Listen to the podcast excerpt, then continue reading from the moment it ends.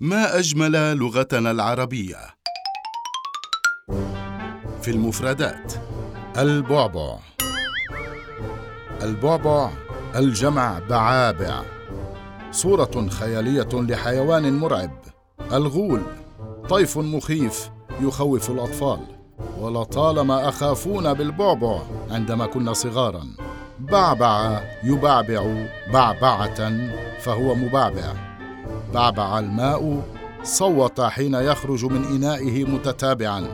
بعبع الرجل تابع كلامه في عجلة ويقال اشتد به الخوف فأخذ يبعبع بكلمات مبهمة وإذا رحت تبحث في المراجع اللغوية والقواميس فلن تقع على الكثير فيما يخص البعبعه ويخيل إلي أنها من الموروثات المحكية.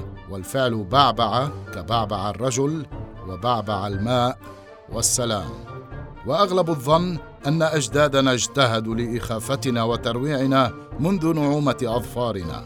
وحيث كنا أغرة جمع غرير وكنا رعنا جمع أرعن فابتكروا لنا البعبع للإخافة فقط. يا لهم من مبتكرين. آه ما أجملها لغة عربية.